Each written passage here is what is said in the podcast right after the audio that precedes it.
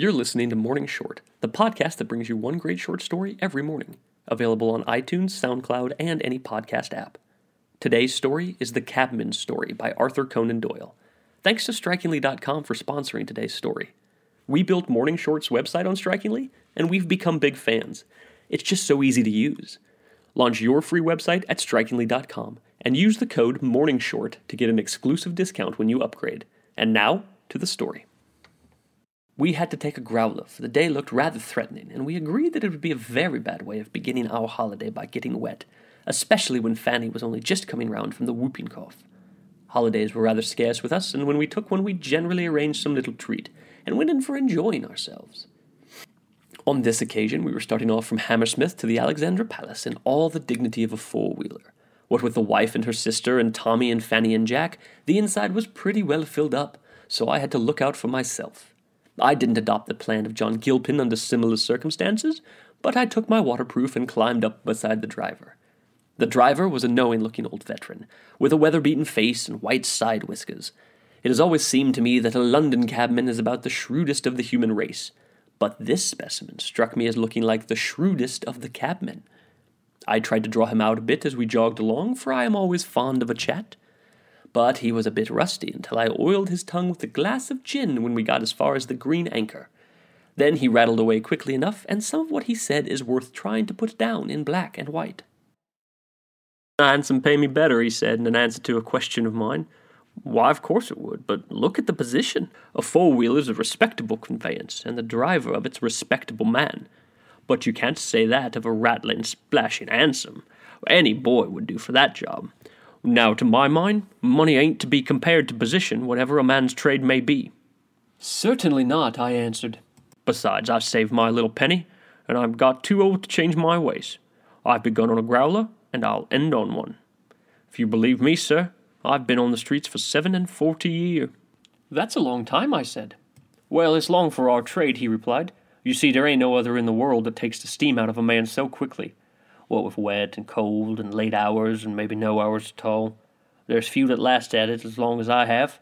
"Well, you must have seen a great deal of the world during that time," I remarked. "There are few men who can have greater opportunities of seeing life." "The world," he grunted, flicking up the horse with his whip. "Well, I've seen enough of it to be well nigh sick of it. Well, as to life, if you said death, you'd have been nearer the mark." "Death!" I ejaculated. "Yes. Death," he said. "Why, blush you so, sir, if I was to write down all I've seen since I've been in the trade, there's not a man in London would believe me, well, unless maybe some of the ever cabbies. I tell ye, I took a dead man for a fare once, and drove about with him nigh half the night." "Oh, you needn't look shocked, sir, for this wasn't the cab. No, nor wasn't the last one I had, neither." "Well, how did it happen?" I asked, feeling glad, in spite of his assurance, that Matilda had not heard of the episode. "Well, it's an old story now," said the driver, putting a small piece of very black tobacco into the corner of his mouth. The theatres had all come out, and though I kept up and down the Strand until nigh one o'clock, I got nothing but one eighteen-penny job. I was thinking of giving it up and going home when it struck me that I might as well make a bit of a circuit and see if I couldn't drop across something. Pretty soon I gave a gentleman a lift as far as the Oxford Road, and then I drove through Saint John's Wood on my way home. By that time it would have been about half past one, and the streets were quite quiet and deserted, for the night was cloudy, and it was beginning to rain. I was putting on the pace as well as my tired beast would go, for we both wanted to get back to our suppers, when I heard a woman's voice hail me out of a side street. I turned back, and there, in about the darkest part of the road, were standing two ladies, real ladies, mind you, for it would take a deal of darkness before I would mistake one for the other. One was elderly and stoutish, the other young and had a veil over her face. Between them there was a man in evening dress, whom they were supporting on either side, while his back was propped up against a lamp post. He seemed beyond taking care of himself altogether, for his head was sunk down on his chest, and he'd have fallen if they hadn't held him. "Cabman," said the stout lady, with a very shaky voice, "I wish you would help us in this painful business." Those were her very identical words. "Certainly, mum," I say, for I saw my way to a good thing. "What can I do for the young lady and yourself?" I mentioned the other in order to console her like, for she was sobbing behind her veil something pitiful. "The fact is, cabman," she answers, "this gentleman is my daughter's husband. They have only just been married, and we are visiting at a friend's house near here." My son-in-law has just returned in a state of complete intoxication, and my daughter and I have brought him out in the hope of seeing a cab in which we could send him home. For we have most particular reasons for not wishing our friends to see him in this state, and as yet they are ignorant of it. If you would drive him home to his house and leave him there, you would do us both a very great kindness, and we can easily account to our hosts for his absence." Well, I thought this a rather rum start, but I agreed, and no sooner had I said the word than the old one, she pulls open the door, and she and the other, without waiting for me to bear a hand, bundled him in between them. "Well, where to?" I asked. "Forty-seven Orange Grove, Clapham," she said. "Hoffman is the name. You'll easily waken the servants." "And how about the fare?" I suggested, for I thought maybe there might be a difficulty in collecting it at the end of the journey. "Here it is," said the young one, slipping what I felt to be a sovereign into my hand, and at the same time giving it a sort of grateful squeeze which made me feel as if I'd drive anywhere to get her out of trouble. Well, off I went, leaving them standing by the side of the road. The horse was well nigh beat, but at last I found my way to forty-seven Orange Grove. It was a biggish house, and all quiet, as you may suppose, at that hour. I rang the bell, and at last down came a servant. A man he was. "I've got the master here," I said. "Got who?" he asked. "Why, Mister Hoffman, your master. He's in the cab, not quite himself. This is number forty-seven, ain't it?" "Yes, it's forty-seven, right enough, but my master's Captain Ritchie, and he's away in India. So you've got the wrong house." "That was the number they gave me," I said. "But maybe he's come to himself by this time and can give us some information. He was dead drunk an hour ago." Down we went to the cab, the two of us, and opened the door. He had slipped off the seat and was lying all in a heap on the floor. "Oh, now then, sir," I shouted, "wake up and give us your address." He didn't answer. Oh, I gave another shake. "Well, pull yourself together," I roared. "Give us your name and tell us where you live." Well, he didn't answer again. Well, I couldn't even hear the sound of his breathing. Well, then a kind of queer feeling came over me, and I put down my hand and felt his face. It was as cold as lead. "Well, the cove's dead, mate," I said. The servant struck a match, and we had a look at my passenger. He was a young, good-looking fellow, but his face wore an expression of pain, and his jaw hung down. He was evidently not only dead, but had been dead for some time. "What shall we do?" said the flunkey. Well, he was white as death himself, and his hair bristled with fear. "I'll drive to the nearest police station," I answered, and so I did, leaving him shivering on the pavement. There I gave up my fare, and that was the last I ever saw of him. "Or did you ever hear any more of it?" I asked. "But hear? I thought I should never hear the end of it, what with examinations and inquests and one thing and another. The doctors proved that he must have been dead at the time he was shoved into the cab. Just before the inquest, four little blue spots came out on one side of his neck and one on the other, and they said only a woman's hand could have fitted over them, so they brought in a verdict of willful murder. But, bless you, they had managed it so neatly that there was not a clue to the women, nor to the man neither, for everything by which he might have been identified had been removed from his pockets. The police were fairly puzzled by that case. I've always thought what a bit of luck it was that I got my fare, for I wouldn't have had much chance of it if I hadn't been paid in advance." My friend the driver began to get very husky about the throat at this stage of the proceedings, and slackened his speed very noticeably as we approached a large public house, so that I felt constrained to offer him another gin, which he graciously accepted. The ladies had some wine, too, and I followed the example of my companion on the box, so that we all started refreshed. "The police and me's been mixed up a good deal," continued the veteran, resuming his reminiscences. "They took the best customer I ever had away from me. I'd have made my fortune if they'd let him carry on his little game a while longer." Here, with the coquetry of one who knows that his words are of interest, the driver began to look around him with an air of abstraction and to comment upon the weather. "Well, what about your customer and the police?" I asked. "Well, it's not much to tell," he said, coming back to the subject. "One morning I was driving across Foxhole Bridge when I was hailed by a crooked old man with a pair of spectacles on who was standing at the Middlesex end with a big leather bag in his hand. 'Drive anywhere you like,' he said, 'only don't drive fast, for I'm getting old, and it shakes me to pieces.' Well, he jumped in and shut himself up, closing the windows, and I trotted about with him for three hours before he let me know that he had had enough. When I stopped, out he hopped with his big bag in his hand. 'Well, I say, cabby,' he said, after he'd paid his fare. 'Yes, sir,' said I, touching my hat. 'You seem to be a decent sort of fellow, and you don't go in the breakneck way of some of your kind. Well, I don't mind giving you the same job every day. The doctors recommend gentle exercise of the sort, and you may as well drive me as another. Or just pick me up at the same place tomorrow.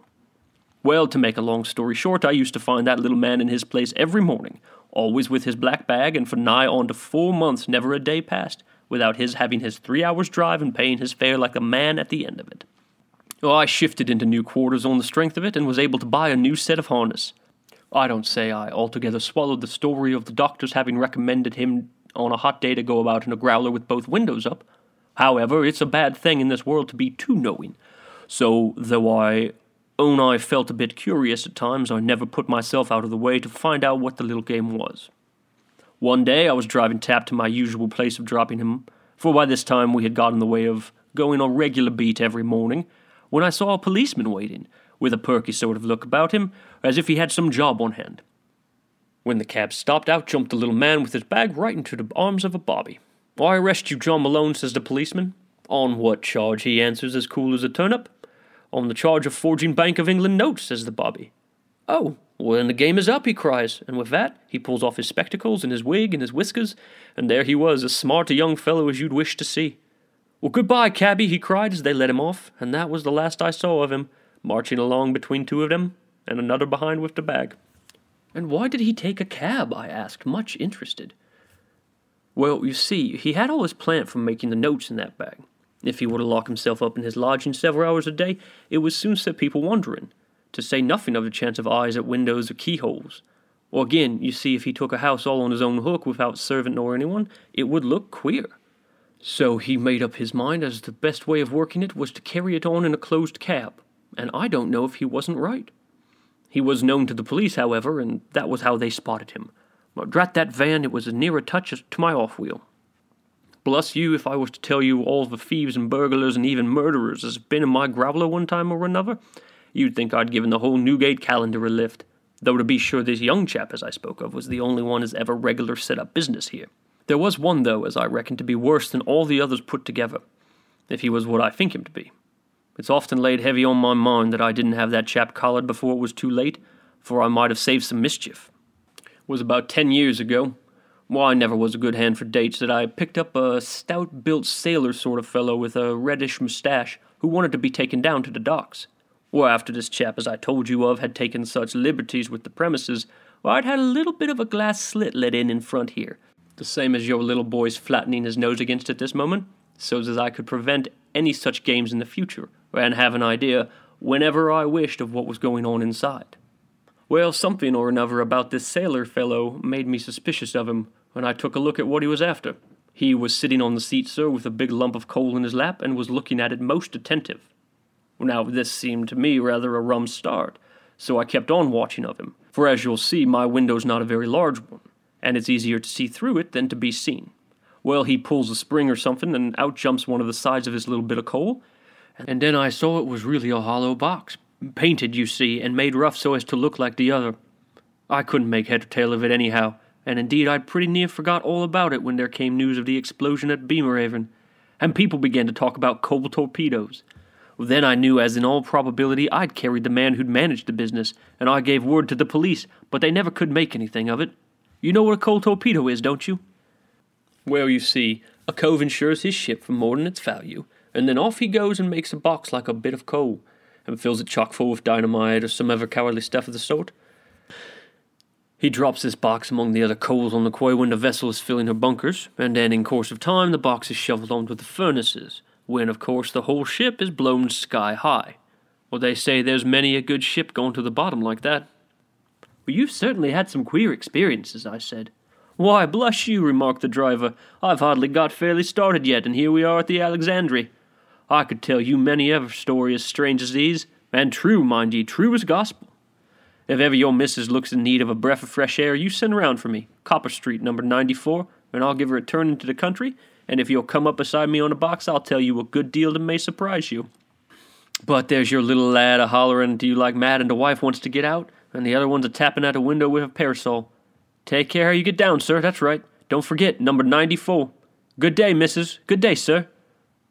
And the growler rumbled heavily away until I lost sight both of it and its communicative driver among the crowd of holiday-makers who thronged the road which led to the palace.